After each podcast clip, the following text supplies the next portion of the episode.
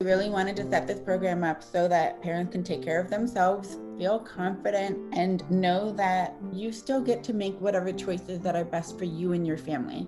It's not the doctors telling you what to do. I'm giving you all of the knowledge, resources so that you can find what best fits your family and your child's personality so that they can thrive. Welcome back to the All About Audiology podcast. I'm your host, Dr. Lilach Saperstein, and on this show, we talk about real life stories of the impact of audiology in your life. Why does it matter? Besides for all the jargon and medical terms, what is it actually like? And today we have a very special guest, and I'm so excited. Mm-hmm. Our guest today is Dr. Michelle Hu on Instagram, Mama Who Hears.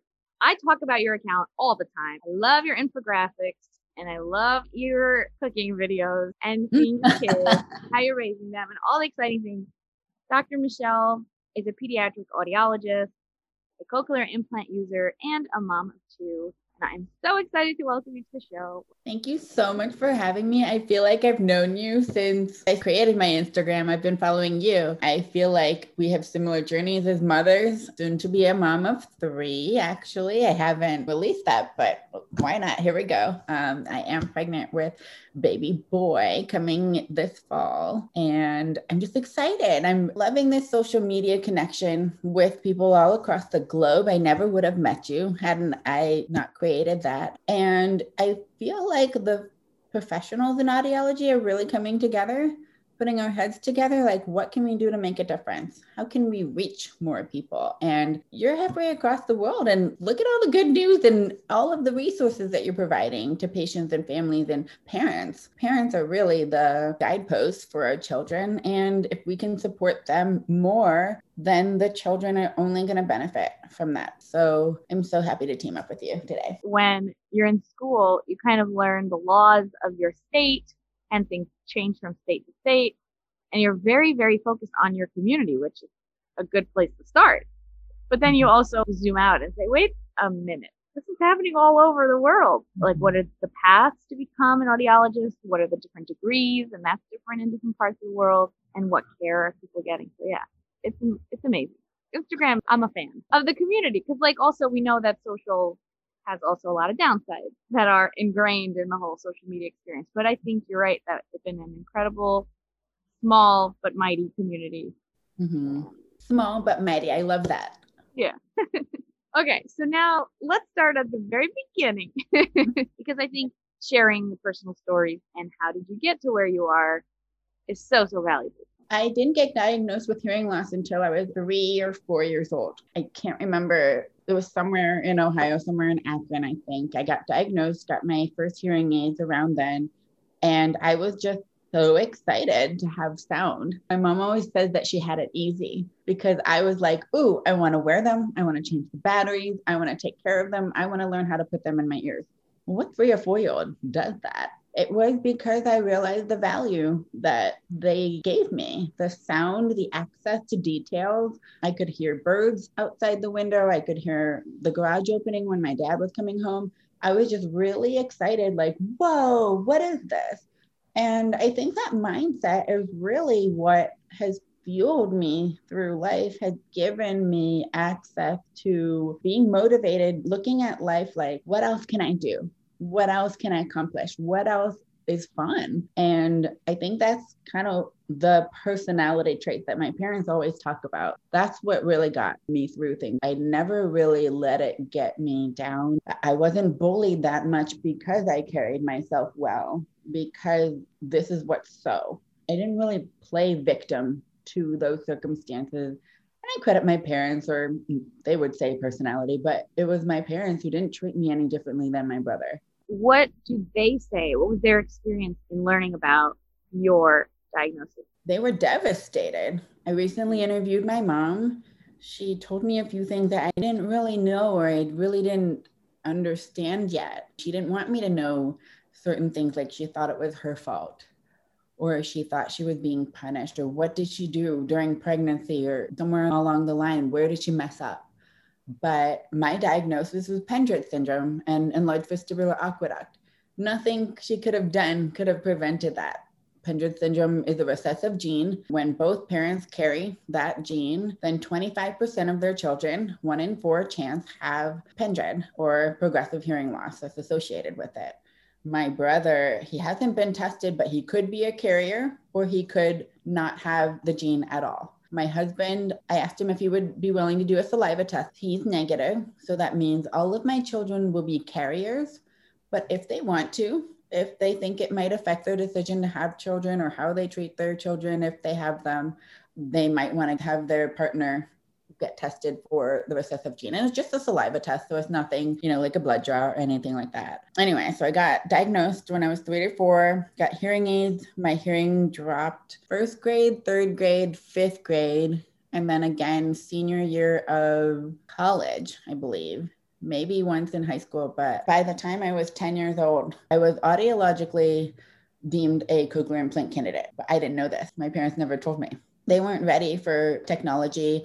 They thought I was doing really well in school. And I was, but I was working really hard. The way I see it, I tell parents all the time imagine your child is like a duck paddling across the pond. They look cool, calm, and collected on the surface, but little do you know they are paddling furiously underneath that water, just trying to look calm, cool, and collected. So at the end of the school day in the fall, usually when school started, I would just be exhausted because I was taking into account everything visually. What's the teacher writing on the board? Everybody's looking up. Where are they looking at? Is it somebody just making a joke in the classroom or is it something that's important to learning? Is there something in the window? All of these things, including the sounds, the chairs scraping on the floor, other people's pencils, desks opening and closing, sounds in the hallway. I was just exhausted because I had to learn where to focus my energy. Luckily, I loved learning and I liked school. I loved being connected with my teachers. So I was focusing on my education, but I also I wanted to be a part of the group conversations or part of the cool kids or paying attention to my friends. So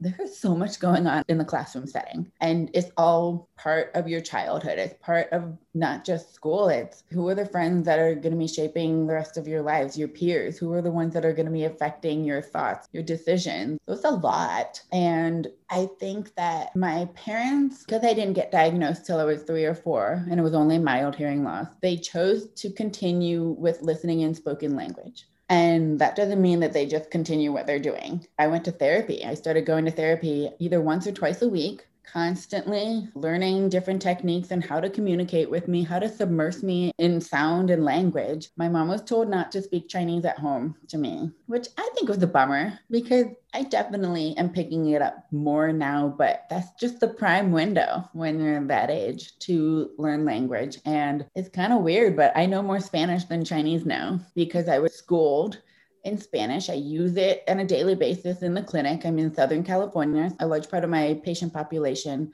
is Spanish speaking. And I would love to learn more sign language, which I'm actually learning through my kids because my kids are interested in it. Life takes you the way it takes you. And it just goes into how much I want to support parents to be able to provide support and resources to their children so that they can really grow up knowing there's no limits on them. Absolutely none. I tell patients all the time it's harder to acquire a hearing loss than to grow up with one because we don't know better. We just learn how to adapt with what we have based on what we're motivated to go get. And when an adult acquires hearing loss, it's sometimes harder. You've already got a routine, you already know who you are for the most part. And it's like, well, I've always done it this way. Why can't I? And you focus on that instead of, okay, here are my circumstances. What do I want? I need to adapt. I need to figure out how can I get there from this situation, from this point of view. And it's hard as an adult to wrap your head around that when you've already had so many decades of learning or figuring out what already works for you. Versus if you've only been alive for however many years, you look at life through okay, I see that ladder. I'm going to climb that ladder. I'm going to go get the lollipops on top of the fridge, whatever it is. You're just motivated and you don't see failure as an option, really. I'm curious to know about your experience with your hearing levels changing. Oh. And you mentioned specific years. You remember those changes. Oh, yeah. I remember first grade, I ran into somebody on the playground. And I remember having tinnitus during story time. I couldn't hear well. I think I knew something was going on. I told my teacher my hearing aid doesn't work. She called my dad. He brought new hearing aid batteries, and you know, that wasn't it. I remember going to my mom's room, Mama, I can't hear. Worst thing to wake up to, right? What is she going to do? Where's she going to go? Okay, we're going in fix it mode. Another time I spoke back at my mom and she slapped me across the face. And I don't want her to ever feel guilty about that. And then another time, I can't remember, but each time I would wake up, my hearing aid wouldn't work. My heart's pounding, put a new battery in, figure it out, trying to just la, la, la, la, what's going on. And each time they would come back a little bit, but never fully my hearing aids would get reprogrammed or they would get bigger. So I was up to superpower hearing aids by the age of 10. Senior year is probably the one I remember the most in depth detail. I was on my way thinking about grad school, thinking about law school, had a boyfriend. I had a really bad cough, and I wonder if it was an immune system thing or a virus in my inner ear, or maybe I blew a fistula or something. I remember crying, thinking I'd never hear my boyfriend say, I love you to me ever again. And what do I do? I need a cochlear implant now. That urgency or desperation that you see in Sound of Metal, it's like, what's happening? Like, I don't know how to approach life not being the way I'm used to. I remember seeing my parents just looking at me like hopeless because they know this is happening again. They wish they could take it for me. Senior year was the only time that, with the help of intratympanic steroids, it came back a little bit. I got a cochlear implant, my first one three years later in grad school while studying for audiology. We were studying cochlear implants, and I said, Hey, Dad, do you know about these? This could totally be an option for me. He goes, Yeah, I know about them. We weren't ready for technology, and you do so well. But if you're interested, let's explore and see if you're a candidate still. You're still under our insurance for a couple more years. I saw cochlear implant surgery two or three weeks before my actual part of my curriculum. Yeah. But I wouldn't recommend seeing it that close before you do your own. You are now the third audiologist that has been on the show that got cochlear implants while being in grad school. I think it's fascinating. Come a young adult, you learn a lot, and then you make your own decisions. Yeah. so I got mine activated by one of my classmates, one of oh. my mentors. It was so fun because I was a student. I said, Hey, can you stick me in the booth today? And it was surreal. Like I was trigger happy with the response button because I've never heard the response button in my life. Oh, I was like, I hear something. I hear something. What what's happening? And I was like, oh my gosh, I hear this clicking. I could hear my feet shuffling on the carpet in the hallway. And I was like, oh, that's why every single teacher since preschool has been like, Michelle, pick up your feet. Cause I would shuffle my feet. I don't know if I was stimulating listening or I had always been a heavy walker because I didn't know how to be quiet. I didn't have to, but I could not sneak up upon anybody for the life of me. um, got my second cochlear implant out in San Diego when I was working with my first pediatric audiologist job and with the surgeon that was working with our team. She's been absolutely fantastic. And it's funny because I recommend if they are a candidate, bilateral cochlear implants. I think two ears are better than one if both ears are a candidate. I waited three and a half years in between the two. And it took me a while to realize that first CI side actually became my stronger side. And I had been leaning on my good right ear for my whole life. And I'm having a student just play around in the booth. We had extra time. I was like, why don't you check my hearing? Why don't you push all the buttons and run me through a hearing evaluation and an aided eval with my CI or my hearing aid? And I'm pushing this button, like, no, I hear everything. Oh, let me turn my CI off. And I'm looking at my audiogram with just my hearing aid on. Hello, I would recommend this for a patient? Why am I not doing it for myself? When you're in the field, you don't take care of yourself as well. When you're a nurse, you're taking care of your patients. Who pays attention to yourself really? And that's when I had an epiphany. Was like, I need to be a patient. I need to honor the patient side of me. I get to be taken care of. It's kind of hard, but take away all the all of the audiology knowledge I have. I know how to cheat on an audiogram, of course, right? I know what's happening. Well, they mix it up for me, make sure I'm not faking, but I also need to get in the place of I'm not doing this to do really well. I want to know where my response is. So close my eyes, don't look at her, turn around.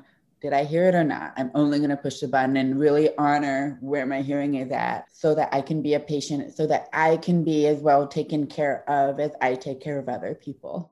And it goes even another step further because that was you. You were the patient and you still mm-hmm. had to make that leap. Then when it's a parent doing it for their child, it's more removed, like one more step. Mm-hmm. So for parents to take up the space that you deserve, you speak up at appointments, you ask questions, you mm-hmm. research it. You know, don't be like, oh, I don't want to make trouble and I don't want to bother you. That's a common thing. I've heard a lot from parents. Mm-hmm. To even send an email, like apologize for sending email. Like, no, no, that's the whole point of why I'm here. Help me help you to the best of my ability. Utilize me. I mean, utilize me during office hours, please, but that's my job. I didn't sign that oath or take that oath to just make commission or make money. For me, it's so personal because I see who my mom was back then.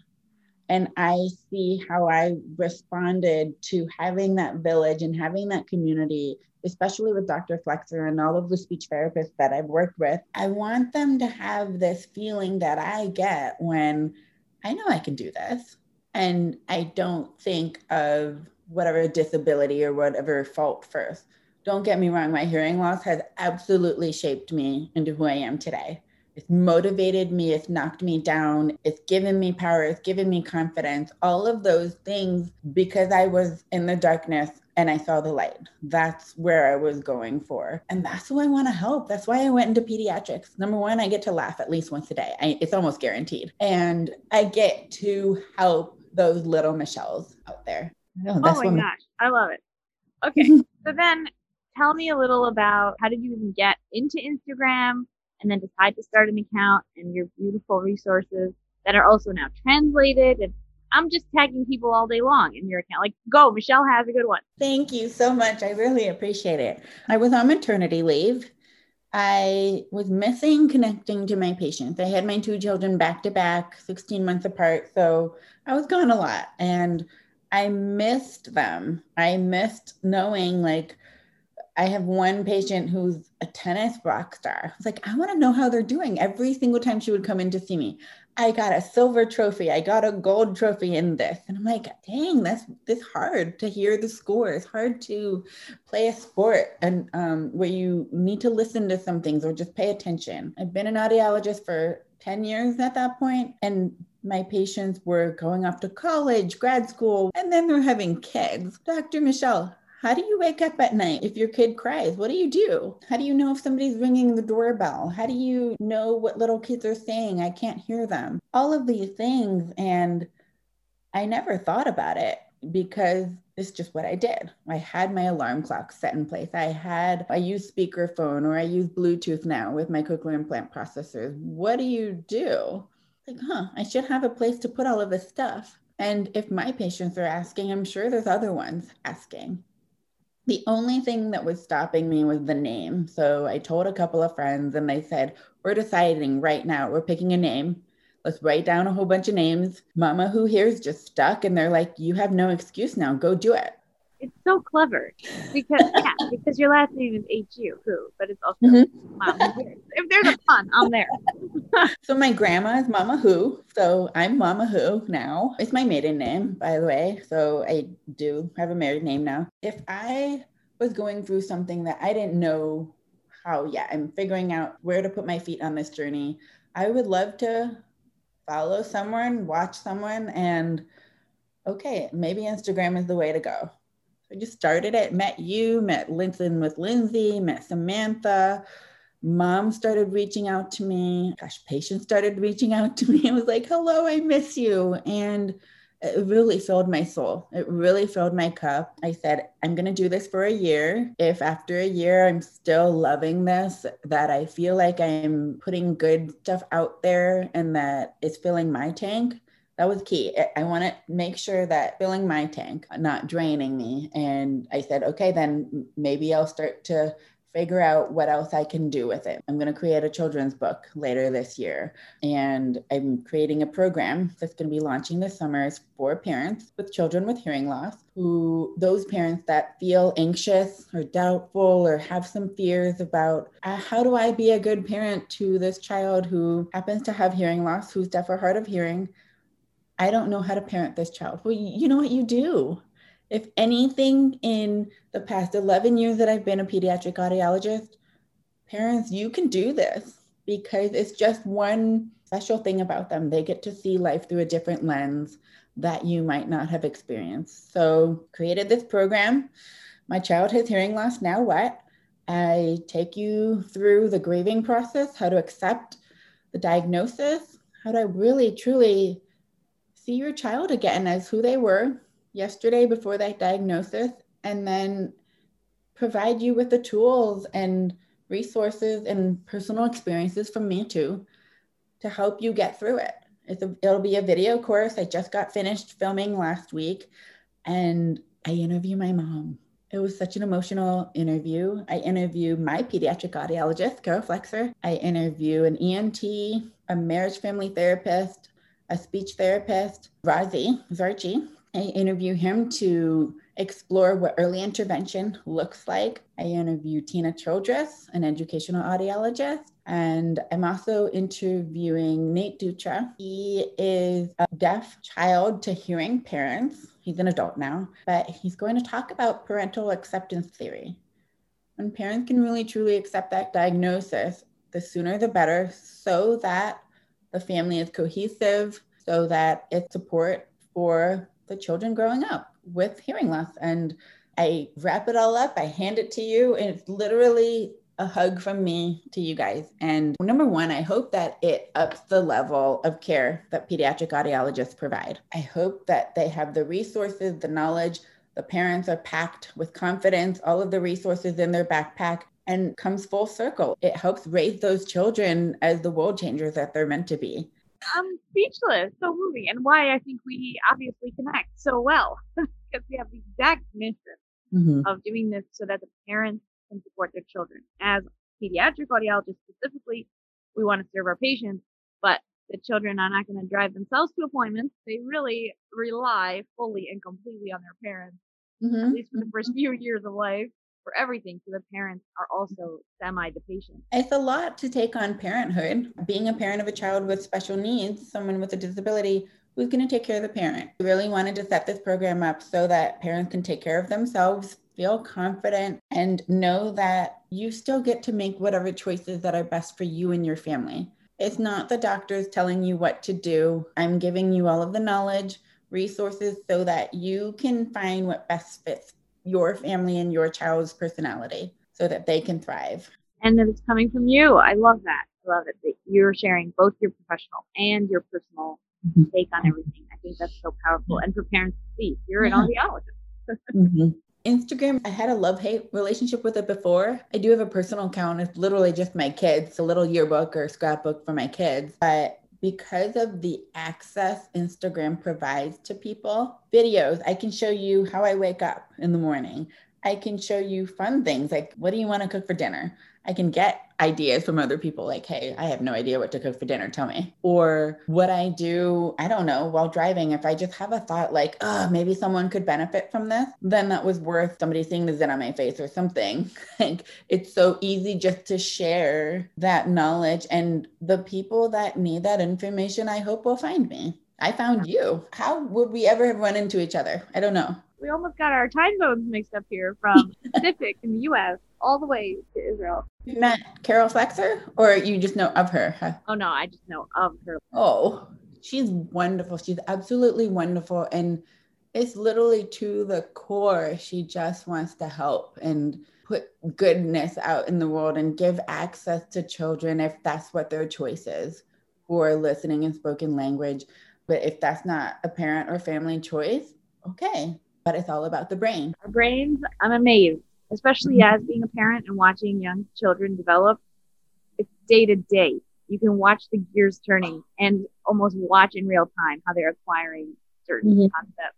Now I'm teaching my big one in first grade. So we're doing a lot of reading and it's like decoding and putting things together and reading comprehension, all these things, you just call them words. All of a sudden, they're happening in front of your Mhm. face. It makes you up your level of you being a human or a parent. Like, huh, how do I want to present this to him or her? What kind of role model do I want them to be? Of course, they're going to do it exactly the way you do it because that's what they're seeing. And it's crazy because my oldest one is a mini me. And I'm like, oh my goodness, you know? And oh, wait, no, that's really cool. I love that she's doing it that way because of me. The amazing conversation. Today, my daughter asked me why it's not good to be famous. And she Okay. gave me her whole theory that if you're famous, well, everybody knows you. And then if you want to go somewhere, what if you didn't want everyone to know that you were going there?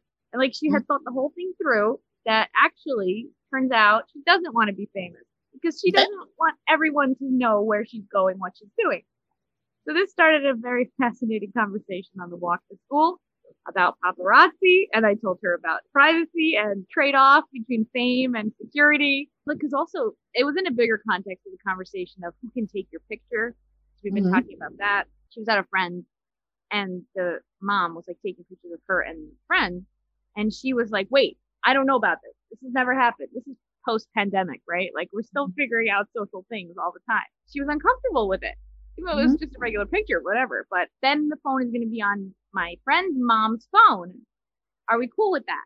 Because like we talk about consent a lot and things like that. I don't post their images on social as my personal choice for them, but they should decide. Yeah, these are the conversations we're having. It's amazing. Mm-hmm. I hope that parents can think a lot about what are their goals, what's the Mhm. vision, how do they want the future to mm-hmm. look like. Yeah, wow. You thought that through. Yeah, she's a clever one. And that's kind of the life that we live in with social media being so readily accepted or with phones being cameras now and really honoring family privacy. We did an entire episode about internet safety with Lisa Honnold. It's another whole element. Yeah. And what about like nutrition? What about relationships with family members? Like there's so many things you have to think about every single day. But you know, um, Christy Keene, Yeah. yeah, she recently just decided, you know what? I want to honor who my children are growing up into. If you're here to see my children, sorry, thank you, but that's not what she's up to. And I get it. My husband doesn't love being on Instagram or whatever, but he will. I did a video on how to hold your child for otoscopy or ear molds. He was more than happy to, to do that for me. Um, but you know, at the end of the day, like we just love the little moments that we have, the little inside jokes that only we know, and we'll share those with family. But that's it, it's ours. And at the same time, on the other hand of this, I'm so grateful that you're so open sharing your story and you know that that's that's going to help so many families. It is already helping so many families. And good luck with the course. It sounds amazing. How can people find out more information besides for following you on Instagram? I'm in the process of building a page right now. If you want to, you can send an email to me either on Instagram or my email is drmichellehu at gmail.com. And I will let you know as soon as it's available. I'm so excited for it. And my heart is so full because I know it's what parents need. And I, I don't know, I feel like I was made to put this out in the world for them. I just really want to empower parents in feeling confident in the decisions that they're making for their children and for them to know that they're going to be okay. I'm living proof of it. Yeah. Some of those anchor thoughts, I talk about this in my program as well, the support group for moms, that we can come up with these anchor thoughts or affirmations that you can come back to. And not that anyone else will give you that line, but you need to find it. What it is that's going to help you remember your goals and stay centered and it was beautiful. We had a group and everyone said different things. One person said, Yeah. I can do hard things. And that sentence helps her when she's in a mm-hmm. tough situation. I can do hard things. Another person said, stay in the moment. She had this word moment. Everyone comes at it from there, what they mm-hmm. need, what their perspective is. It's a really beautiful circle Yeah, sharing. So I hope that people think about. absolutely. And what is life without a few challenges here and there? Because that's when you know how much you have within you to overcome that. And man, when you overcome something, you feel so good, so capable. Remember how you felt when you had your first child? Oh my gosh, I made that human being. That's what life is about. Those ups and those downs. And the triumphs. You can't get that without the challenges. Would you say that that is like an anchor thought you have mm-hmm. throughout your life? Finally, maybe in the past five or 10 years, maybe really just being on my own when I moved out to California to be an audiologist, it was eye opening how I welcome challenges now. Like, okay, here's a breakdown. What am I going to do?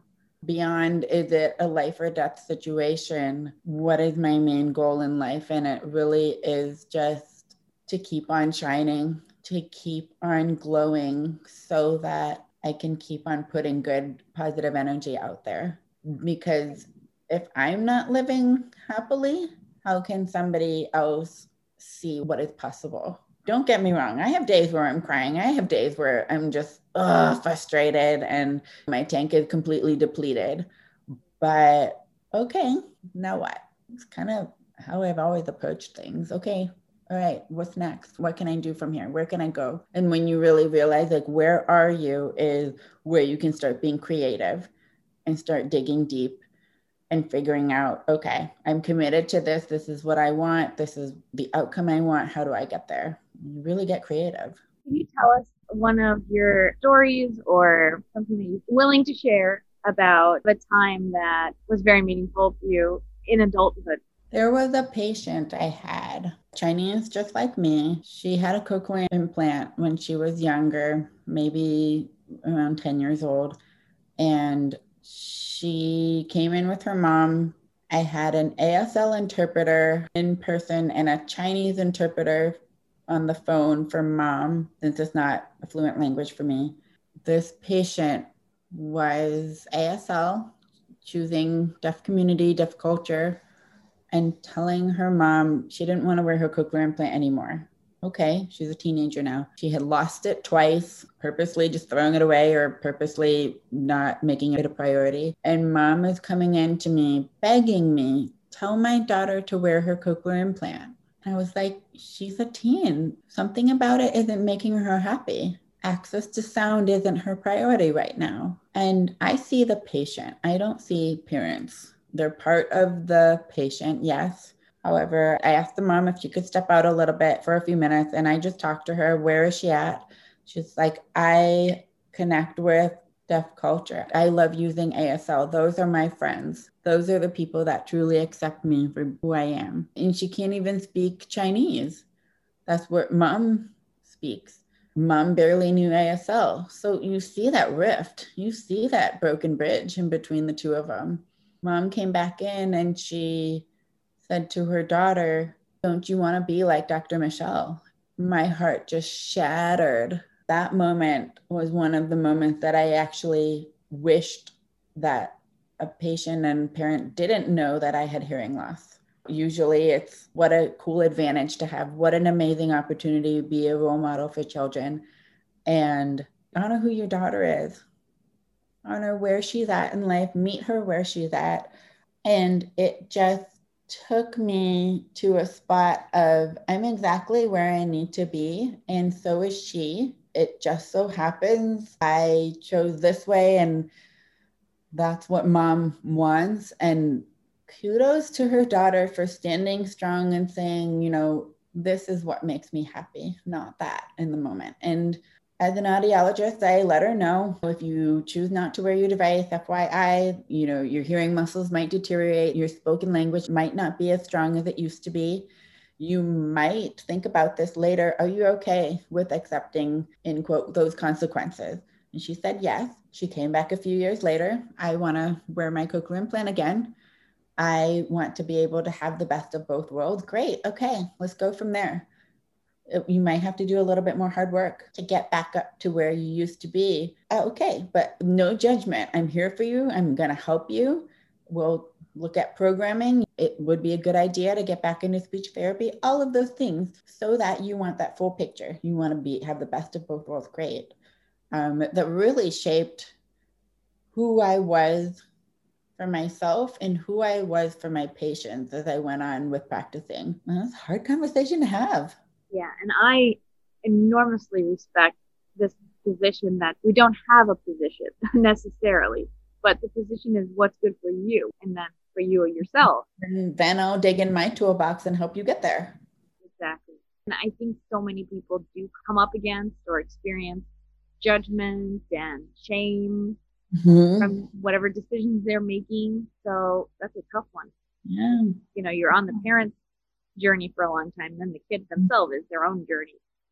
Mm-hmm. So balancing that. That's, yeah. that's an incredible story, and I'm glad you were able to be there. I think challenging situations are probably the best ones where you discover most about yourself. I chose to go to culinary school, one of the noisiest situations you can be in, with a French professor that I couldn't understand, like an educational audiologist acoustic nightmare. All of these stainless steel tables around refrigerators, humming, water running. And because my end goal is like, I just really want to learn these skills and I love culinary arts. How do we figure this out? How do you make this happen? And it really taught me to dig deep, to be able to receive help, ask for resources. You don't know what might come up unless you ask. Of course, if you just shrink back and be a wallflower, the circumstances are going to stay the same. What you know? some of the accommodations you had then in that kitchen? I think I tried two different FM systems, and for safety reasons, you don't want to have loose wires hanging in the kitchen. They even said, be careful with your medical ID bracelet. It could get caught on something. It could burn. It could burn your skin, all of those things. I had a buddy. I requested a front uh, cooking station. I requested the curriculum or the notes beforehand. Could I come in early? Can I understand the vocabulary? It was a lot of prep work for me. And the hardest part was probably the French accent, but a lot of culinary arts is seeing, watching, what are they doing? And then understanding why. Well, that's the verbal part. He's saying, we're going to do this because of this. And learning as you go, learning what works for you, learning why does this step, seven steps before doing that part matter than if you do it, you know, two steps later or something what does it bring out in that ingredient or how does that method affect the protein or the fat? It's just a big fun chemistry lab for me in the kitchen. It really is. And it's one of the best things that i've ever done. Some people love traveling or having all of these stamps in their passport. For me it was culinary school for whatever purposes and reasons. And my family gets to benefit and we do too from your story it's just so fun. Oh, I'm so glad you brought that real life, real world experience and having to ask for accommodations. And we've had that conversation before here about if you ask for accommodations, then you're also making a commitment to yourself that whatever this is matters. Mm-hmm. Like if you say I need extra time, then you have to study more. mm-hmm. Like and there's almost a sometimes an opportunity to say, well, I don't really feel like it, or I don't want the teacher to always give me extra attention. Mm-hmm. So it does come with its cost. Yeah. Well, like I think people maybe push, especially young mm-hmm. kids and teenagers, into like you have to use the these accommodations when maybe it's not in their best interest, mm-hmm. socially or emotionally or even mm-hmm. academically. But if you start it earlier, then the mentor, the teacher, whoever you're asking can know, oh, they've thought this through. They're coming at me with a solution versus telling me I need help and I need to figure it out. No, like if I go to them, I say, it really would help me if I could see your face to get visual cues. Oh, okay. What I have to say is important to them. I can make this one little change for them, not facing the chalkboard when I'm teaching or talking. Maybe getting a clear shield or a clear mask so they can have that access because wow, they really want to be here. They really want to be a part of this. And it's not annoying to that mentor or teacher. It's, man, they really want to get this stuff. If you offer solutions versus complaints or questions, then you're working together as a team, you're collaborating. Okay. Oh my gosh. I love that. I love that advice. And I think also parents also can use that method in IEP meetings and in all the advocacy if you just tell people, no, we can't come to that party or we're not participating in this or that, also social events or school events. But if you say our child would like to be included, would like to be a part, this is important to us, and here's what we need, and here's why, that's a very different conversation than coming at it like, like we're a victim. Yeah. I'm going to ask you, Dr. Michelle Hu, if you have one last piece of advice, a word of wisdom to share with our audience who listens to the show, as well as read full transcripts at allaboutaudiology.com. Both parents, families, children, adults, everybody in our world, and professionals that work with us. So take a breath and be present with your thoughts, your feelings, where you're at, and try to do so for whoever you're with. One of the best pieces of advice working with pediatrics, and it applies to adults, is meeting them where they're at. Are they scared? Are they so happy? And just being with, slowing down, not focusing on what's next or what the end goal is can really, really make a significant impact or influence on your experience with yourself and with them. So take a breath. We all need to remember that. It's so easy to forget, but take a breath. With that, I invite everybody to take a breath and visit Dr. Michelle Hu on Instagram at Mama Who Hears and the All About Audiology podcast on Instagram, on Facebook, and at allaboutaudiology.com. Thank you so much coming on the show today, and thank you for being a listener. Thank you especially to the patrons of the podcast who help keep the show going. You can become a patron at patreon.com slash allaboutaudiology. I'm Dr. Lilach Saperstein, and this is the All About Audiology podcast.